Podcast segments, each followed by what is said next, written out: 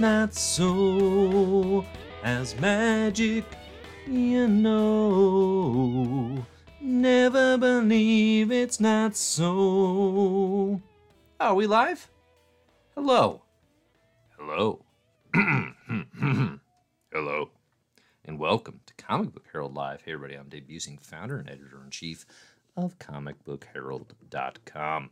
If you are here listening live, join in in the chat. Let me know how things are sounding, how they are looking, if we have any issues, because we got some comic book issues to talk about today. Been working on that one for four years of streams. The puns only get better from here. If y'all stick with me for another four years, I'll have another comic related pun. Should be fun times. We're going to talk about Gods number two today. We're going to talk about X Men Red at number 17. We're going to talk about Al Ewing, our Lord and Savior. We're going to talk about what's good. Good comic book, new series I read today. We could talk a little Marvels. We could talk a little MCU. We could talk a little Marvel Spider Man 2. Made some progress there. We got options. We got options. We're going to talk about them all today. Get your thoughts in in the comments. The super chat is open. Comic Book Herald is a thing that you can like, support, share, subscribe all that fun stuff helps me out a great deal, keeps me going, keeps me moving through the day. Listen, this one's going to be tough. This is going to be a rough stream today because I've got sick kids at home. Uh, they are not sleeping well, especially the youngest, which means I am not sleeping well, um, which means my wife is not sleeping well, which means things are things could get loopy. I could just start staring off into space at some point. I had coffee far too late in the afternoon. My stomach hurts. I'm tired. I'm excited about comics because I read some good comics today. And that's, you know what? Sometimes that's all you need. Sometimes that's all you need. Thoughts on X-Men the End. Should I read it? What like the like the old one? Like from 2004? Is that what we're talking about? I'm not none of the end stuff really works especially well. Um I think the more recent one-shot attempts like the the what if Magik became Sorcerer Supreme, which was or no, you know what was awesome actually? Uh Venom the End by Adam Warren. Venom the End was really, really good. Um, that was my favorite The End comic Marvel has ever published by far. I don't think it's even close. Uh, and we we read some of the for the My Marvel This Year Club, where we go through the history of Marvel Comics from its origins to today. Probably the best Marvel Comics podcast you could possibly listen to. Uh, we did read Hulk the End. We did read Wolverine the End. Yeah, I don't need them. I don't need them. Uh, it's not like the concept is because like the thing about Hulk the End is Future Imperfect is a way better version of that story. It's just not called the End. Um, you know, The Dark Knight Returns is obviously a fantastic Batman the End story. It's just not within that line. So yeah, I, I don't think the the name of that as a concept, I think What If works better, or as like an imprint kind of thing. I I don't really need to see the end again. But that said, that Venom one shot was the best Venom comic of the last forever. I think that's literally the best Venom comic is Adam Warren's Venom the End. Not enough people realize that, that it is straight up the best Venom comic of all time. Speaking of Venom, I just got to the symbiote suit in Marvel Spider-Man 2. Just got to the symbiote suit. I think I'm like 54% through the game. Um, so I can't I can't talk about anything past that point. But Marvel Spider-Man 2. Things I like. Great Kraven. Fantastic Kraven. Really really leaning into like just the like if what if Kraven was actually Spider-Man's arch enemy? Fantastic work. Love it. Um, the symbiote stuff is wild and weird, and I'm interested in it. I'm curious to see where it goes. Uh, don't worry, I won't be spoiling anything. I love the split between Miles and Peter. I saw a lot of people complaining that you had to do an MJ stealth mission again I literally did that last night. That ruled. That was awesome. That part of the game was fantastic. It tied into the narrative incredibly well. The things I'm less into are when they're like, "Hey, can you ride through New York City on a bicycle and test out our e-bikes. Or or when the game is like you know what? We'll convince you that we are just like the last of us and we are serious capital a art video games is when you have to throw out trash in peter parker's apartment. That that is how we will communicate that we are art and not just fun video games. No it's a blast. I mean the combat is awesome. Um, i'm excited for the story. I don't it's definitely not as maybe thrilling as the first go around when it was just exciting to see like oh how are they doing this? Oh it's a peter parker who already exists and has a relationship with the villains. You know it just it, it's hard to quite get back to that. Um, but like i said i've got probably half the game to go so i'm not i'm not going to judge it too harshly one way or the other at this point. Um, but it i mean it is like i'm playing it every chance i get uh, too. You know the combat is just a blast. So it's it's definitely taking up like the the what's good in comics section here on CBH Live is going to get sparse. It is going to get sparse because I'm not reading that many comics in my free time. I'm playing Spider-Man 2, and I like to do pretty much everything side mission wise before I go on to the main narrative. Um, so I, I I don't have a sense of like, do people love it? Do people love it more than the first one? Um, all I really saw was complaints about stealth mission, which actually was great. Uh, and I mean, a few, you know, kind of takes on Kraven being cool. I'll tell you what, if the Kraven the Hunter movie, which Lord knows shouldn't exist, but if that movie taps into even a fraction of what this game is delivering on Kraven, it might actually be watchable. It might actually be surprisingly, surprisingly watchable. So, all right, let's talk about some comics. That's what's going on in Marvel Spider Man 2. Okay, Gods number two came out today. This is the second issue of the teased eight issue, maybe more, but I think realistically we know it's not. Um, Jonathan Hickman, uh, Valerio Schiti, Marte Gracia maxi series of all new characters, more or less. Obviously, we have Doctor Strange cameos and whatnot, but uh, what was pitched as their reframing of Marvel Cosmic. I was pretty hard on I should finish that sentence.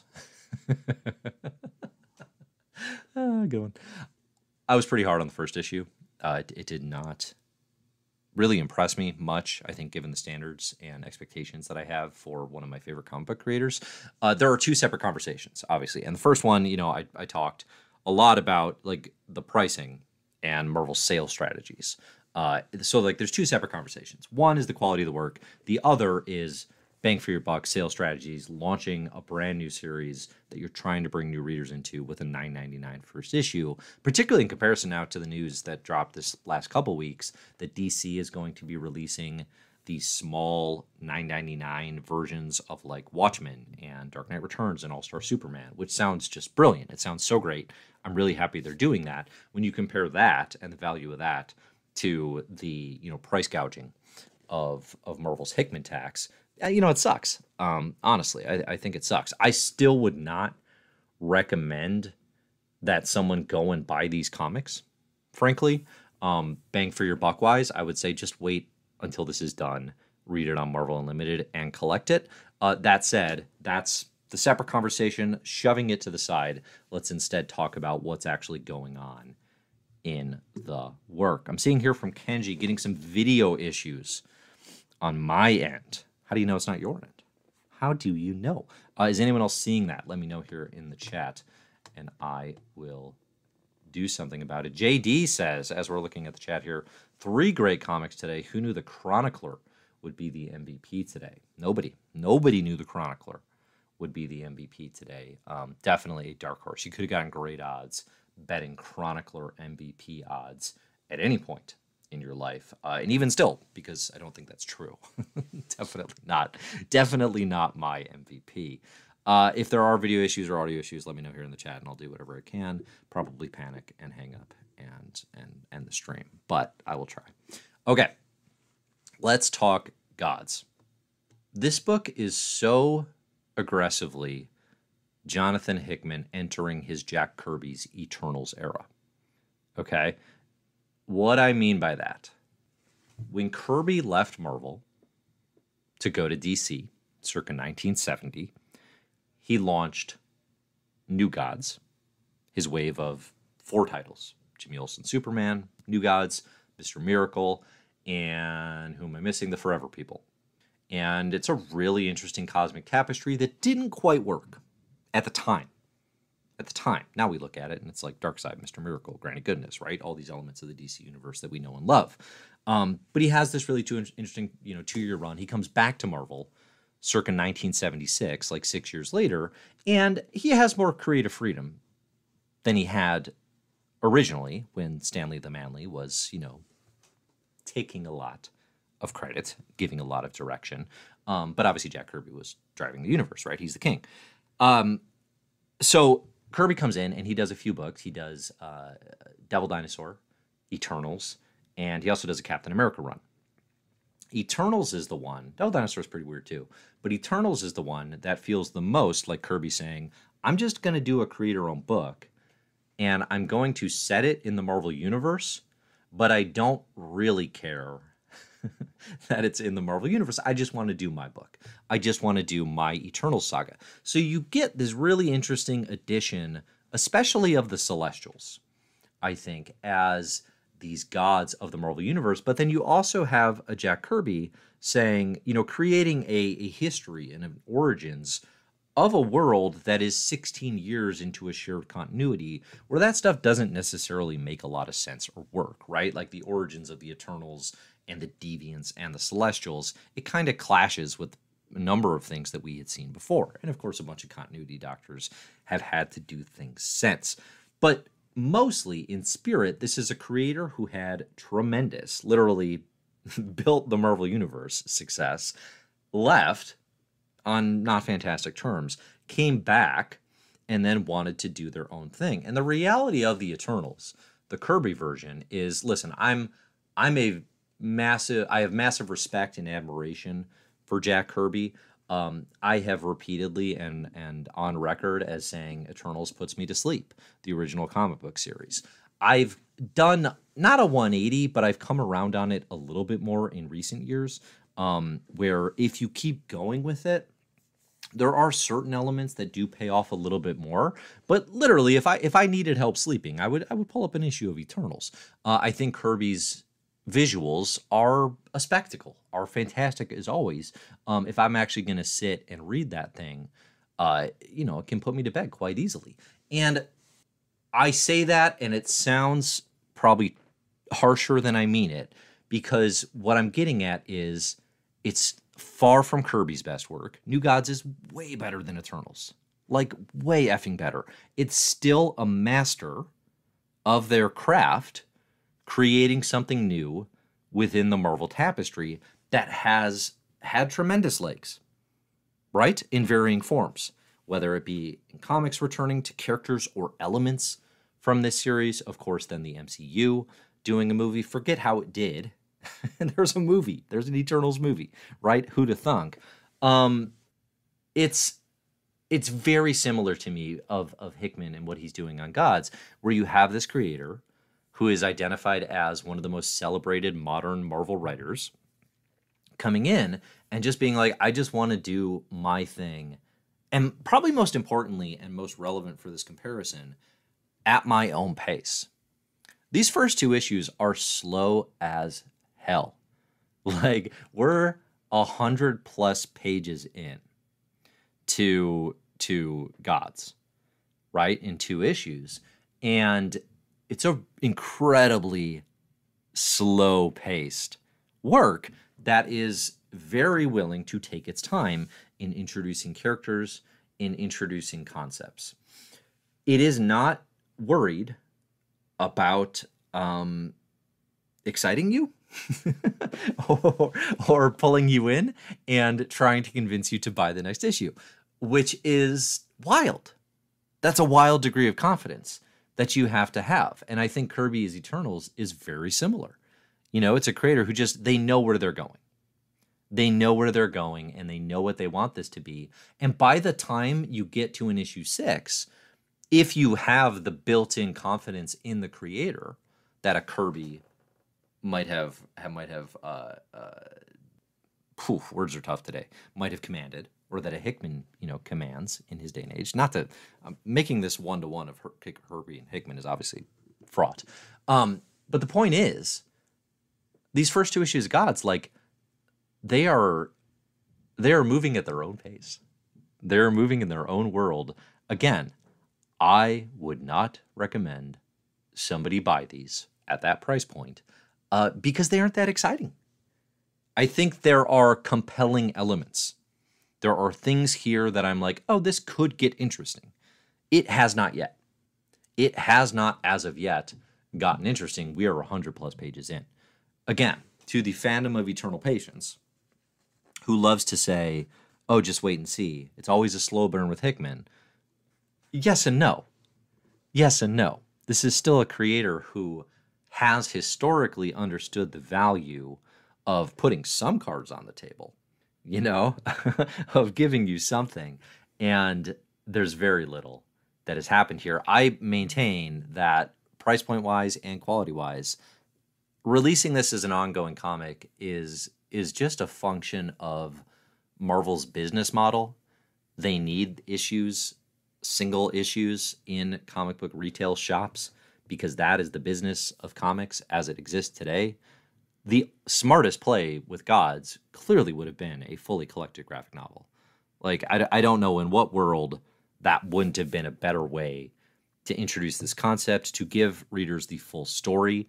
Because again, when you have this experience of reading an issue, waiting a month, reading an issue, where now we could be four months in before this thing like picks up.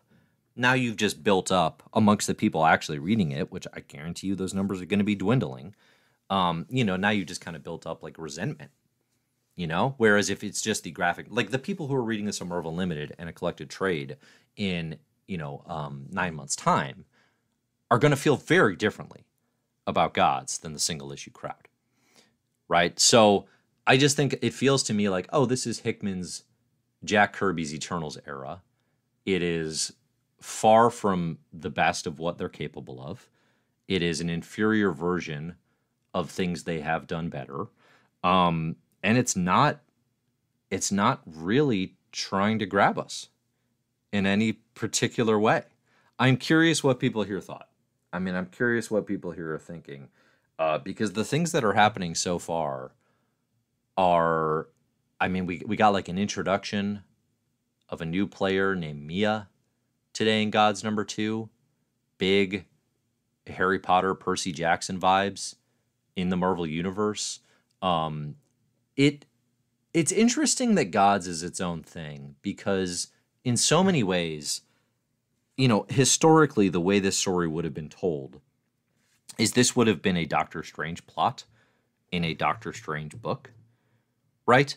Like historic like 10 years ago, this would have been Jonathan Hickman's run on Doctor Strange and he maps the Marvel cosmology, he introduces the natural order of things. He introduces the powers that be. He introduces Mia, and um, and all of that is kind of set within the traditional framework of a Doctor Strange led book.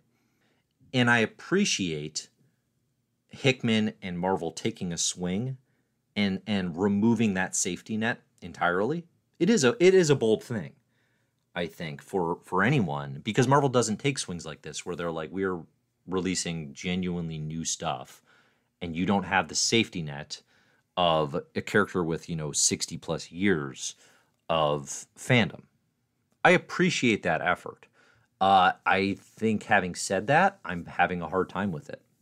I don't know what to sink my teeth into. I am curious for the people who like it. What are you enjoying? Um, and and I ask that genuinely and not super cynically uh, because I just I haven't really found that in yet. Uh, I think the stuff that I expected to like was going to be okay. Hickman reinvents the cosmic landscape, and we get the little bit of confirmation today that the in-betweener, uh, Cubist Core, is in fact the in-betweener. He lives in a box. It's a little creepy. Okay, it's, it's got some element of mystery to it. I mean, I, I guess I want to see more I'm not that tantalized by it. Um, you got the Book of the Black Swans, which is kind of just comics reference porn. You know, like, okay, you referenced a thing that was cool in Avengers and New Avengers. I don't know what to make of that yet. Um, let's see. What are people saying? Oh, Mike Eagle says, I think it's really good. Okay. I would love I would love to hear what about it is is hooking you. Um, Kenji says, surprised how much advertising Marvel put into this that feels like a book that will not vibe with casual or even most readers. Yeah. I mean, and it's not you know, it's a challenging thing, right? People some people are gonna love this and they're gonna feel like folks aren't getting it. It is not a complex book. You know, I think Hickman can get a reputation for being super cerebral or having these these really well thought out, you know, complex narratives. Gods is not complex at all. You know, it's it's very much just like yeah, there's a world behind the one you know and it's magic and science and they're kind of trying to coordinate how reality functions. We've seen narratives like this often right? Whether it be The Matrix or Harry Potter or any number of things that have seeped into the cultural consciousness. You know, um, it's not complex. It's not hard to follow. It's not hard to understand. I think Hickman's writing style on this, um, it grates. Frankly, uh, the the because I'm not a Hickman dialogue uh, complainer. I like it, right? I think in House and Powers works fantastically well everyone talking like a philosopher king, like, yeah, sign me up. Uh, when I don't have the character grounding, I think it grates. I think the stuff I liked the most today in God's Number Two was the was the introduction of Mia, because that actually felt like, you know, it's kind of your Kitty Pryde, right? It's your POV entry point. It's like, well, here's the normal person who gets pulled into all of this, and here's her relationship with the world and and the frustration she has and her friend who has all the money in the world but uh, the one the single conversation between Mia and her friend who comes from a wealthy background and can't understand why Mia is so uptight about uh, potentially do, not doing well on a test. That's that explained more of her character and her history in like two pages than anything in the first issue did for all the new players introduced.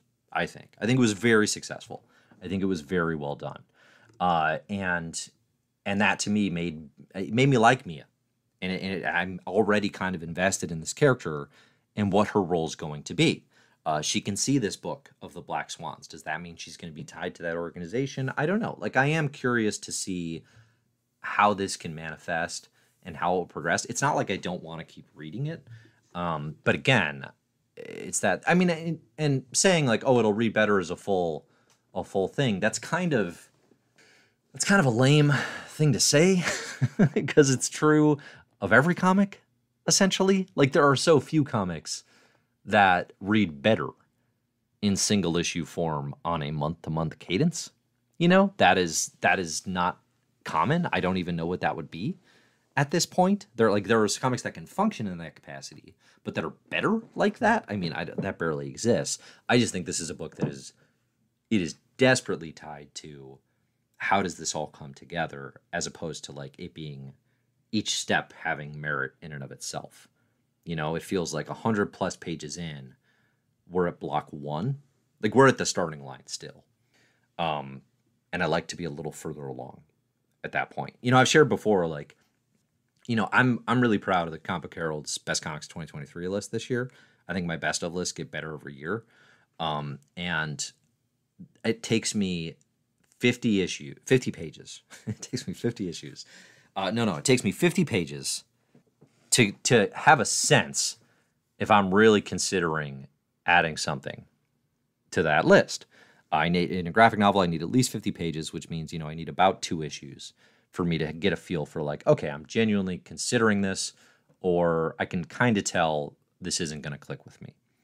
And we're way, way past that mark, right? And some things will will obviously keep getting better, but I'm saying if you haven't at least got a foot in the door at 50 or 100 in this case, it's not happening. And I think there's again, I think there's just like there's so much goodwill with Hickman.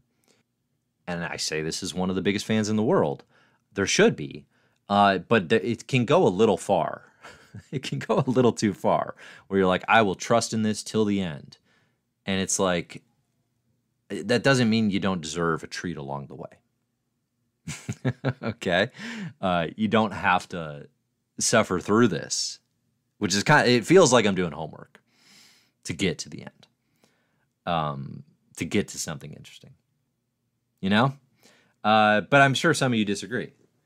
I'm sure some of you disagree. I mean, I guess the big thing for me too is like there are a lot of comics right now that are building worlds that are doing it a lot better, you know, than this. I think James Tynion, pretty much every time he touches a book, builds a new world and new systems and players who are unfamiliar with the secret ways of the world working. Department of Truth, World Tree. Those are more successful endeavors, modern efforts. Um, Tom King and Elsa Charretier on on Love Everlasting, even the mystery of it, the formatting, the inventive use of the history of romance comics. Right? There have to be these things that elevate this to another level. If it's not just pure popcorn blockbuster. And I don't what for this book I don't know what that is. The systems of magic, like that if you tell me in theory that Hickman creating systems of magic is going to be the core, I'm like, well that could be really cool. It's not. Black Monday Murders, a Hickman book with Tom Coker, is way better at that. Like so far and away better than that. And then what we've gotten so far. And within two issues, it was clear it was better than that. You know? Um, so it's it's hard not to I'm not like I'm not like mad about it. I'm not like incredibly disappointed. I think the first time around, it probably seemed like mad about it because the issue was so comparatively expensive. Like, forget that. I'm just talking. We're hundred pages in, and and we know, we know by now. Like the Chicago Bulls know by now. Twenty people just tore their headphones out of their ears. Um, the Chicago Bulls know by now that Zach LaVine, Vooch, and DeMar DeRozan aren't enough to being a, a contender in the NBA. We're 100 pages into Gods. Do we know that yet? Mm, you know, because it's Hickman, I'm still like, oh, maybe not. Anyone else, you'd be out. Anyone else, you wouldn't even be thinking about it. Let's see. Uh, oh, Mike Eagle says, I like the dialogue and I feel like I'm being pulled into this thoughtful pocket universe inside Marvel. Almost got emotional during the Eiko Mia conversation, but I see your points. Yeah, I, I think the second half of the book with Mia, I that was suddenly kind of a light went off. I thought. Um, I was that was immediately, and honestly, it is the thing too, where it's like, listen, I don't know about, more about world building and structuring than than everyone involved here, um, but it's like, could the book have started there? Would that have been better? You know, maybe not, maybe not, but that was definitely my favorite part. Um, I don't know how thoughtful it actually is. You know, I I just think I think Hickman often obfuscates like there's there's a real line between is this smart or is this ambiguous? And sometimes it can be both. Sometimes it can be both. I'm not sure how much is actually behind the phrasing and the words and the conversations. Um, and that can be a thing of re- that can be a problem of reader comprehension certainly. I do have to slow myself reading Hickman's dialogue, right? Uh, but at this stage, I'm like, I actually don't think because I when I went back read back and did the Ultimate Invasion and Ultimate Universe, I did have that experience of being like, oh, there's there's more meat on the bones in these conversations, and and this ultimate, you know, kind of challenge and war here that Hickman is doing between the powers that be controlling global socio-political um, designs of for the world to retain and enhance their own power and the the people who would fight against that and then being labeled terrorists. There is more commentary behind everything that is happening there that i think is modern that i think is relevant and that i find interesting. Uh, with gods i just do not know that that's there. Uh, i haven't found it yet. I'm curious what that in is going to be. And again i think uh, you know for just talking like how this book's going to do. Could it go beyond an issue eight? That seems, I'd be I'd be astonished by that. I really would. Attention spans are slight, you know, and and I think the idea that you can just slap Hickman's name on something and reach an audience outside the one that already knows to celebrate past works, uh, it, it just does not ring true to me. Um, JD says, Love your show every week here in the super chat. Thank you so much, JD. Theory I wanted to ask you Hickman pulling underutilizing Moira was editorially driven, no? To delay wrapping things too soon. Um, I mean, I've talked about this before. I I don't know. I don't know that it's been addressed. The strategy of Hickman never using Moira until the very last page of his X Men and then Inferno. Somebody tell me if it has. But I don't know that that's. I I felt at the time that that was a strategic decision. I was honestly kind of impressed and and kind of you know admired it. Um, the I think it was the wrong choice in retrospect, but I, you know, I, I was kind of like, okay, that's a decision. You can decide to withhold that from us and tell us you'll give it to us when we're ready. so I don't know that that was editorial or that that was creative. Uh, I think the the post Inferno fallout and Hickman leaving again, that's one of those things where everybody wants to blame the editors. I think it, the way it has been shared is it was an ex office decision. Like basically, it was put to a team vote and in, in the team vote, everyone said we want to keep doing what we're doing within Krakoa. Hickman said, okay, cool, then we won't go to the next part of the story. And then he bounced because um, he didn't want to be doing that or didn't have time to be doing that or whatever it was. So that's my understanding of the issue from what I've read. I haven't researched or thought about it in a while. Um, it's it's a sunk cost, as I often say uh, it that alone didn't mean, and and that to me is like, I think you know everybody or not everybody, but often you know everybody wants to blame the editors and the rest of the X office for ruining the vision or ruining Moira. That that did not prevent Hickman from using Moira in his X Men saga, from building on that between House and Powers and Inferno. That is not what prevented um, an Al Ewing written Moira miniseries that could have been the coolest thing of this entire era. Like those were all everyone is culpable in falling apart on, you know, delivering on that that really cool idea. Um, Richard Jones asks, "How is Hickman's Avengers run reading to you 50 pages in?" New Avengers number 1 is awesome. I I was so hooked immediately on New Avengers number 1. Uh, so really good. Really good. Yeah. I mean, I you know I kind of get the potential. I don't know if this is your angle or not, but there's there are certainly things where you could say like, oh well, if you if you judged this by its first fit, like th- some things are slow burns. I get that. Um, I think Hickman in his original 2008 2015 Marvel run, again, there's a reputation for like a lot of slow playing things, a lot of building up, and that's great. That's that's using the medium of superhero comics as kind of best you can. But again, my thing is you have to also deliver along the way. Um, and I think when you go back and you read those Hickman works, you'll realize that's happening. You'll realize cool things are happening in the build. Uh, it's it's a balancing act, and it's a very difficult one. Um, but yeah, I mean, I would say that the Avengers run uh, is, I mean, New Avengers number one was like one of my favorite Marvel Now books when it came out. I distinctly remember that because at the time I didn't really know Hickman. I hadn't read the other stuff. And that, you know, I was actually thinking about that today. I think my Hickman experience prior to Avengers, but even Avengers to a degree, was mostly binged. You know, I, I mostly didn't, you know, I wasn't reading Fantastic Four in singles. I caught up on that after the fact. Um, and I, that was such a preferable experience, and it, it often is. So that definitely does shade perception. That definitely does color I think your thoughts on the matter. But like I, you know, I'll say like X Men Red number seventeen came out today by Al Ewing, and I love that book so much. I love it in singles. I love it every time there's a new issue. Like I always get that satisfaction from a new issue, even though if I came back to this in two years instead and read it for the first time, I'm pretty sure I would love it. You know, in a in a similar capacity, but you know, it's a different experience reading it all at once. So yeah, I think I get what you're getting at, but it's I, I think that's actually not the example you're looking for because it was good. I knew I was in.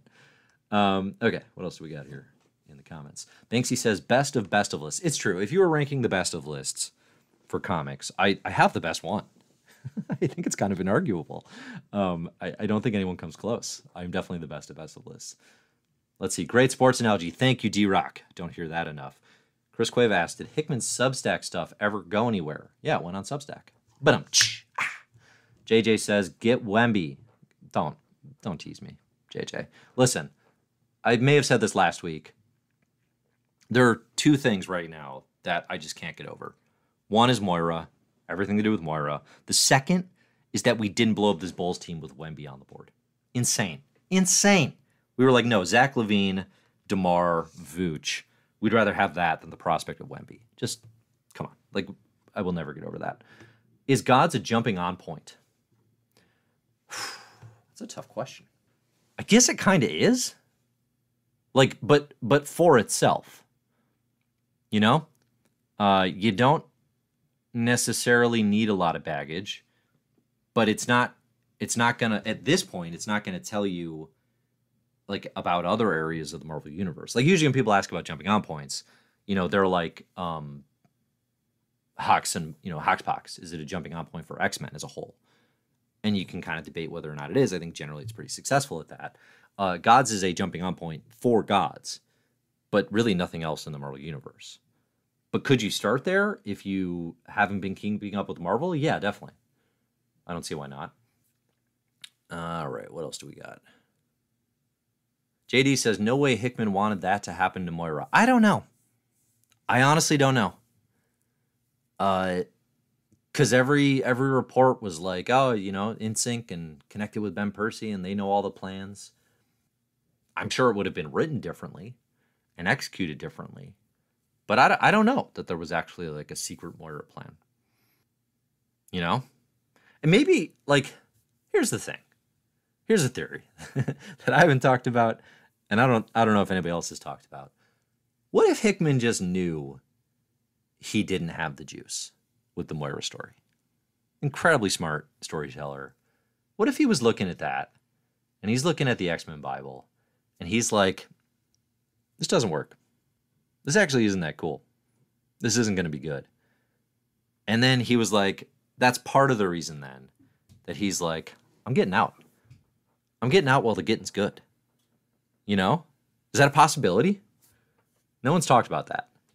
Is it possible that he was like, why would I not get out on the high of being the guy who saved X Men instead of staying around too long and being now where they're at now and getting blamed for things not being as cool as they were when they started four years ago? I don't think we can rule that out. Because if that was because if Hickman writes X Lives and X Deaths of Wolverine, now he's the one taking shade. I only 10% believe this, but I got to throw it in there. It's a possibility. JJ says Geoff Johns slow plays it better. Than than what? Get out of town. What else do we got? Neurotic Mancer says an Uncanny Spider-Man best Marvel comic this week. Uncanny Spider-Man's good. Uncanny Spider-Man is just straight up good. I think it's my favorite of the Spurrier Nightcrawler stuff. It's doing cool things. It does a cooler thing today with Vulture than Marvel Spider-Man 2 did with Vulture, which was not cool. Watch yourself, Kraven. Um, yeah, Uncanny Spider-Man is good. I'm enjoying that actually. Also, it, Nimrod looked awesome in that book.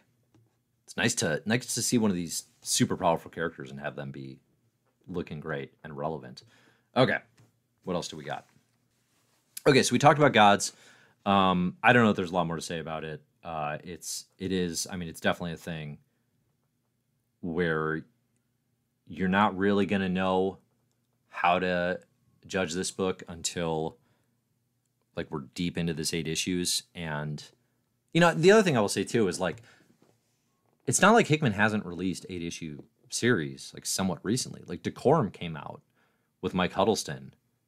You know what was that? When i think that was when hoxpox was coming out you know 2019 maybe into 2020 decorum starts out fascinating. Visually incredible. You know? Like there's it's not like other Hickman books are like, oh yeah, the first six issues are a real slog, but by the time you get to eight, you'll you'll understand it all. It's like no, they're they're often very interesting along the way, except for the ones that don't work and then they never work. You know. Anyway, I think it's it's a weird expectation, and probably an overconfidence in the creator to be like, well, I, you know, I realize nothing happened for two issues, but let me tell you, it always delivers by issue eight. It's like that's historically not very accurate. Okay. What do we got? Dropped combo says no shot he pulled a George R. Martin. How dare you? Uh, what's the what's the George R. Martin? Oh, George R. R. I thought you were making a like a Beatles producer reference. Is you probably mean George R. R. Right? That's interesting. So is the theory with George R. R. Or maybe it's not even a theory. Maybe he's written about this that he's like, I actually don't think I can end Game of Thrones satisfactorily so I will just do other things and get paid for Elden Ring and uh, and just never finish the books.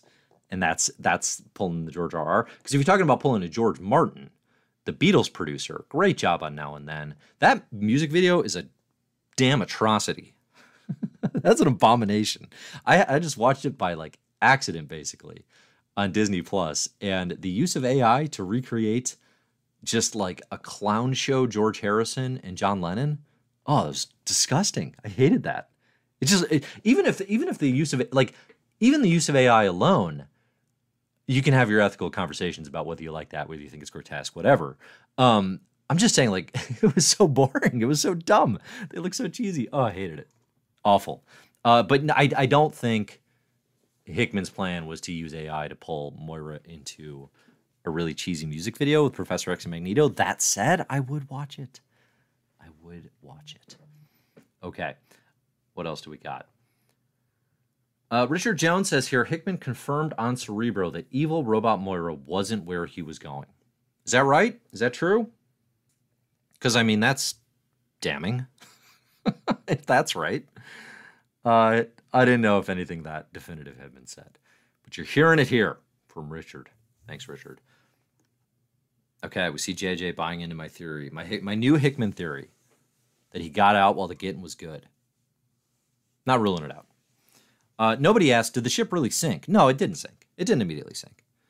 Um, it hasn't hit on all levels, as you say. Uh, but no, there there have been good books since.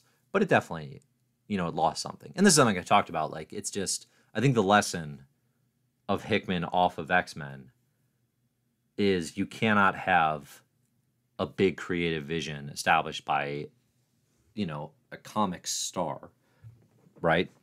Or a star in the world of comics. You can't have it established by them and have them not a part of the franchise. I mean, all Marvel had to do was have Hickman do like an annual every year and just seem to still be involved.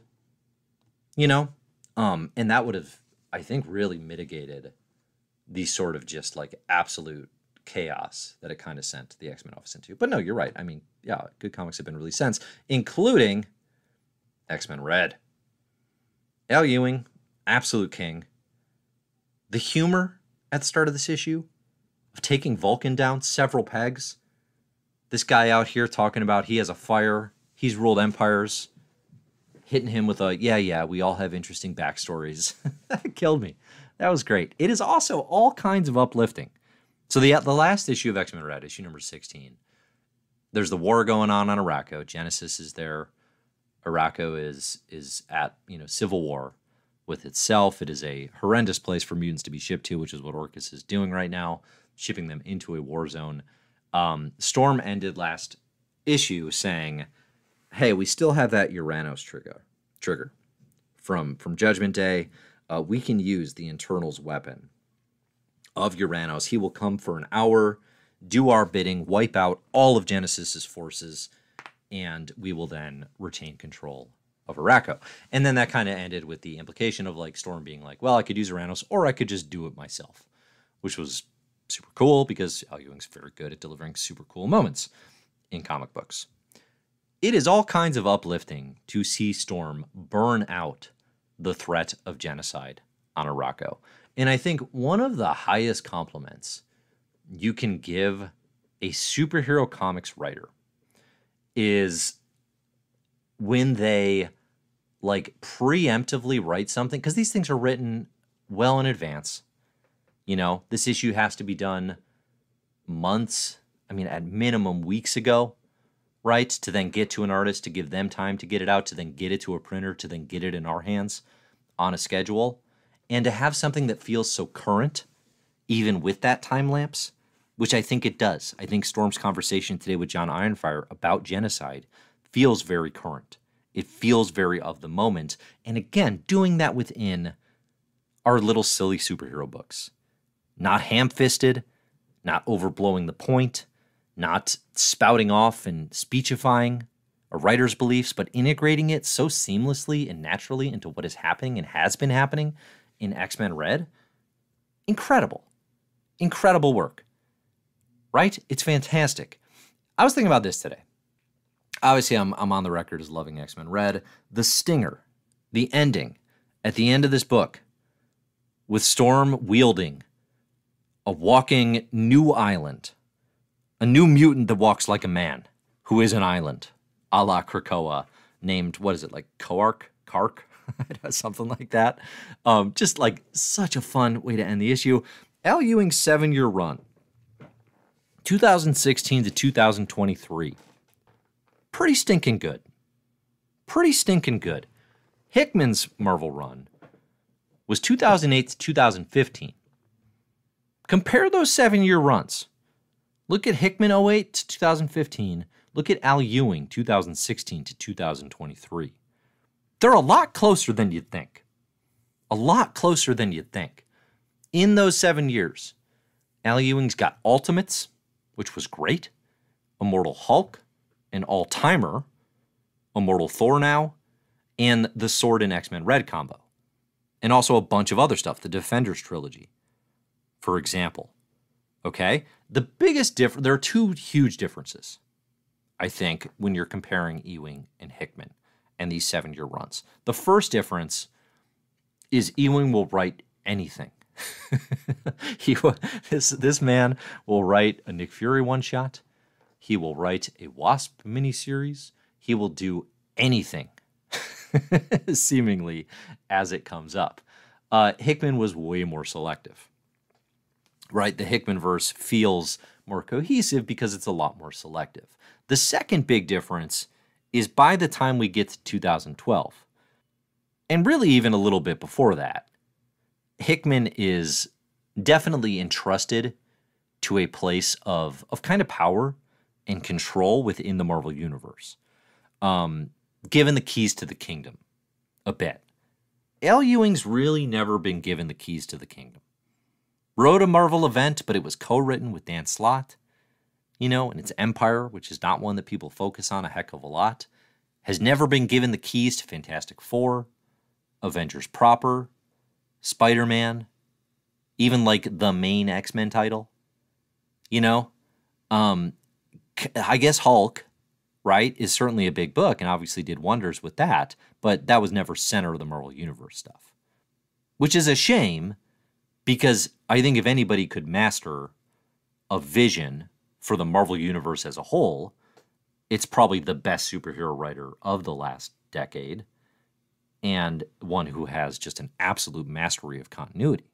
As we again see today in X Men Red, where he's weaving in this Kirby esque collage page of, of reference points with X Factor, Simonson era Apocalypse, with early Ororo Monroe, with modern Vulcan stuff from the pages of the Hickman X Men. I mean, just a continuity wizard. The fact today that Al Ewing tied this issue to bring in Sunfire and the Redroot saga, which like finished 12 seconds ago on X Men Unlimited Infinity Comics. by by Steve Orlando and uh, and Steve Fox, a flipping miracle. That's a continuity miracle. That's impossible. Incredible. Like, absolutely incredible to tie into the X Men Redroot saga. It finished while I was reading this book. Insane. And yet it works. And yet it works. So, listen, is it a, is it a one to one? Is it apples to apples? No. But if you're looking at seven year runs, comparing Hickman's to Al Ewing's, closer than you think. At least the highs. at least the highs. Because obviously, if you're just going on average, Ewing, he takes so many at bats that his average is decreased. I think that's how averages work. So I actually played this game for the entire history of Marvel because, you know, when you have a really busy day, the best thing you can do is to decide, okay, I'm going to play a game where I can follow only one writer for seven years starting in 1961. The goal is to pick the creator who you get the most good comics out of that seven year run. So, like when we get to the 80s, you can't pick Frank Miller on Daredevil over Claremont, even though I think Frank Miller Daredevil stuff is actually a bit better because Miller's not on Daredevil nearly as long as Claremont. So, like, duration is a huge part of this. 61 to 68, Stanley the Manly, Jack Kirby, creative collaboration, right? 68 to 75, really difficult. Roy Thomas is probably the only creator that I noticed who could cover all seven years. Otherwise, you know, I'd take Don McGregor for 73 to 75 for his Black Panther work, but that's kind of a cheat because, again, I said the goal was to take somebody who covers all seven years. So I would almost pass on this because I'm not a huge Roy Thomas Avengers guy. Um, but that's probably and because then he goes on to do Fantastic Four. I'm not a huge Roy Thomas Fantastic Four guy. I'd almost pass on 68 75. 76 to 83, Claremont. 84 to 90, Claremont. The only back to back winner, the only back to back individual who's even considered in this exercise is Chris Claremont, which speaks to just the insane longevity on Uncanny X Men. 91 to 98. This is another really hard one. I think Peter David on Hulk is the only cover. I think Peter David is the only one who gets us all seven years because he's on Incredible Hulk for pretty much that whole time. Personally, I'd go Jim Starlin on the Thanos, Silver Surfer, and then Infinity Saga, um, which gets you to about 94, 95. But again, per the rules of the conversation, I'm okay taking Peter David Hulk and not passing, even though I actually think his Hulk stuff peaks um, kind of in the late 80s, really once McFarlane gets off the book. But I, I like the Dale Keown stuff fine. 99 to 2006.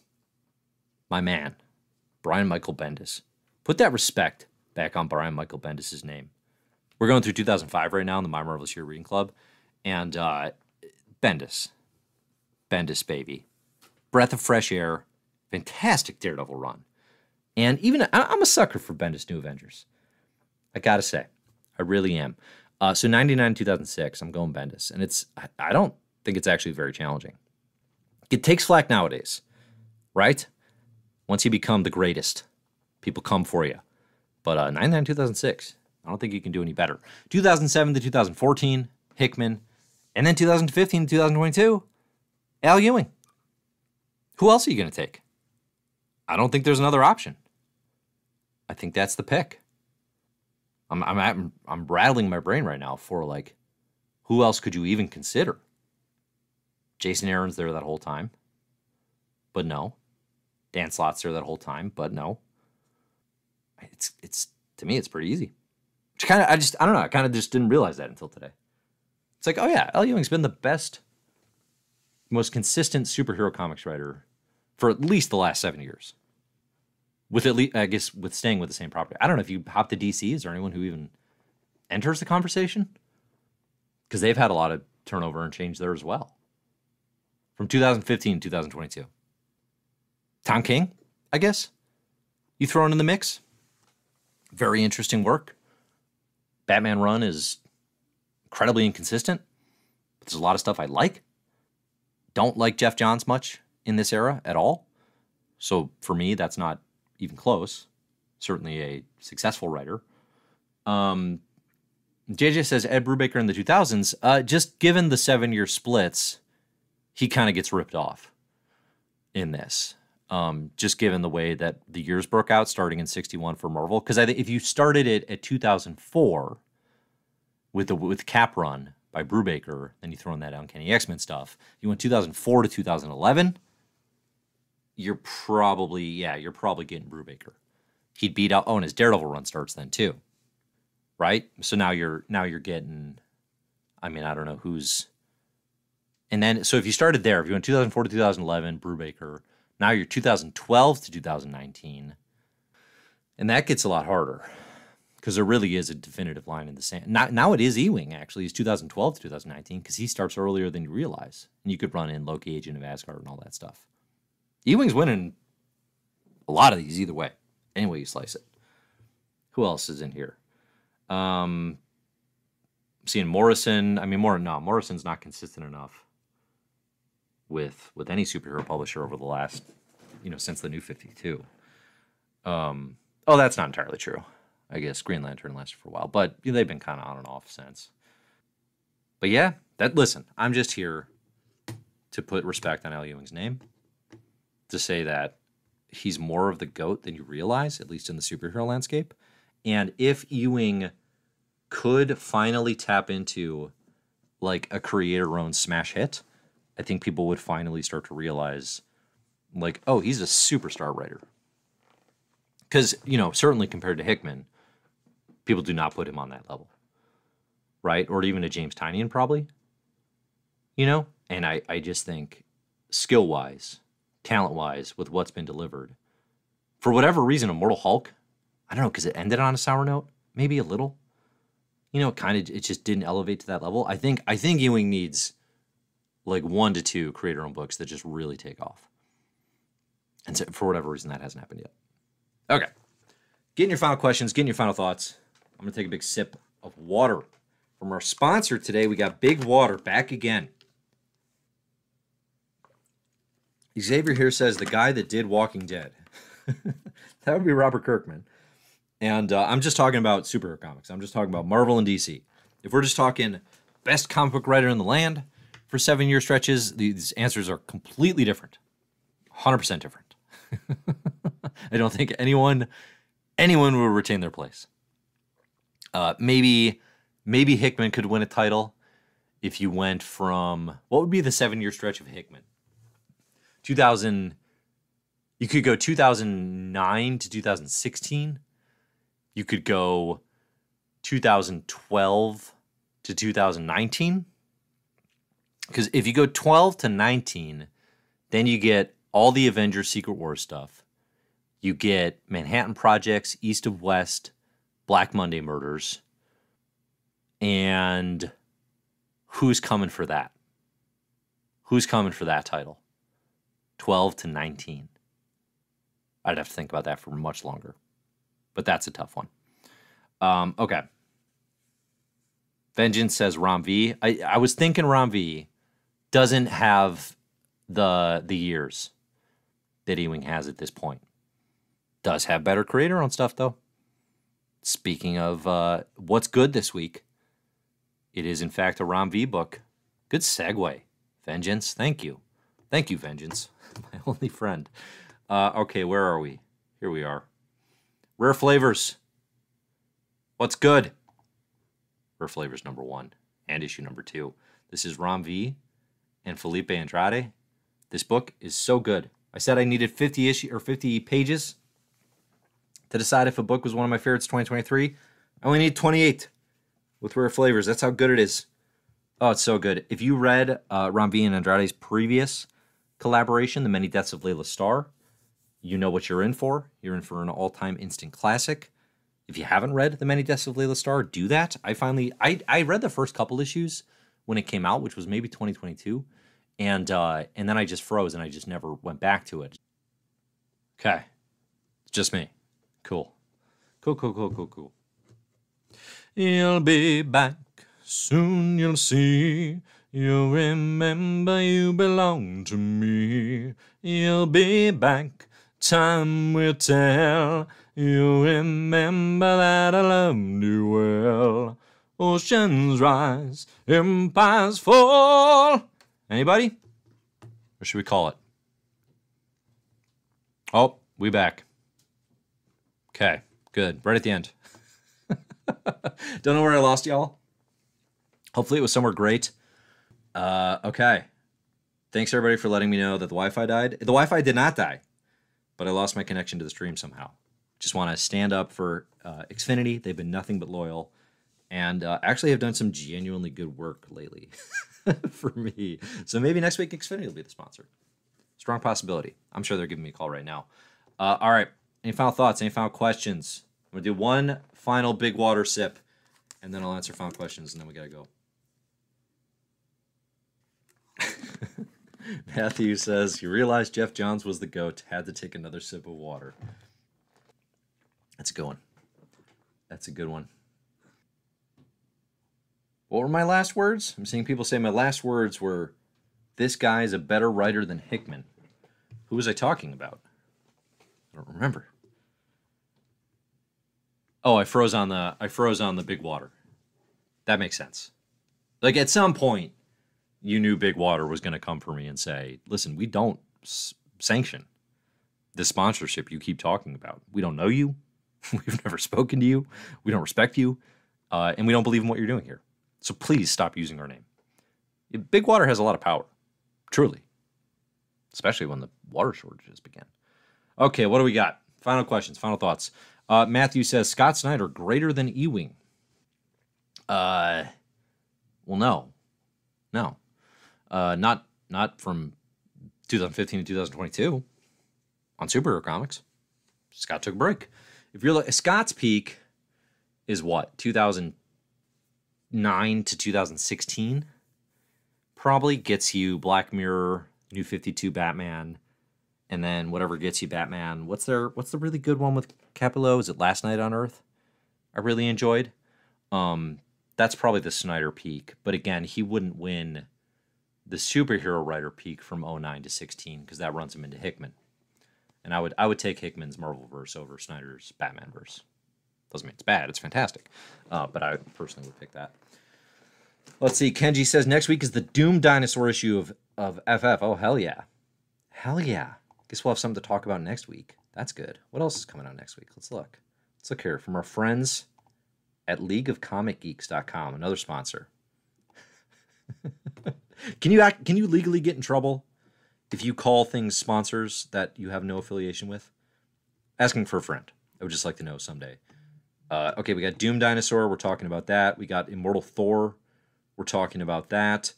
We got what else? Uncanny Avengers, Dark X Men, Jean Grey. Uh huh, uh huh, uh huh. Children of the Vaults. There we go. Okay, we'll be here next week. Definitely.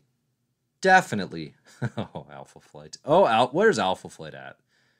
Somebody tell me. The Alpha Flight heads. I would I would like an update next week from the Alpha Flight fan on uh, on what the situation is, their deal. Uh, you owe me a report. I would like a report on what is going on with Alpha Flight from their fan, please. Chris asks, update on where you are in Berserk. I've taken a Berserk pause, so I, I'm finished at volume 14.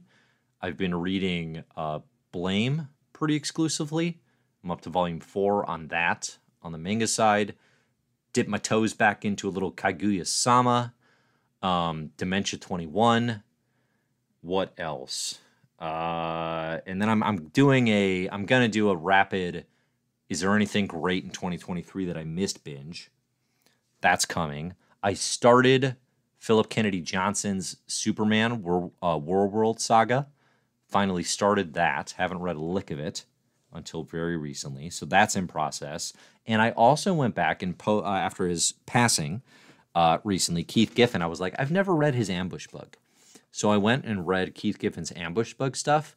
Oh man, it's so inventive. It's so clever. Not everything reads like fantastically, like it's certain stuff is definitely of the era, but man, it beats Deadpool and She-Hulk to the meta commentary so hard, so hard and so fast. I greatly undervalued how inventive and important and ahead of his time Keith Giffen was in so many different ways. Absolutely incredible, incredible comics creator um, that definitely the, the community is going to miss. Okay. Uh, any final questions? Do, do, do, do, do. Okay, looking good. Thanks, everybody. Thanks for sticking around. Appreciate you all for being here. And as always, enjoy the comics.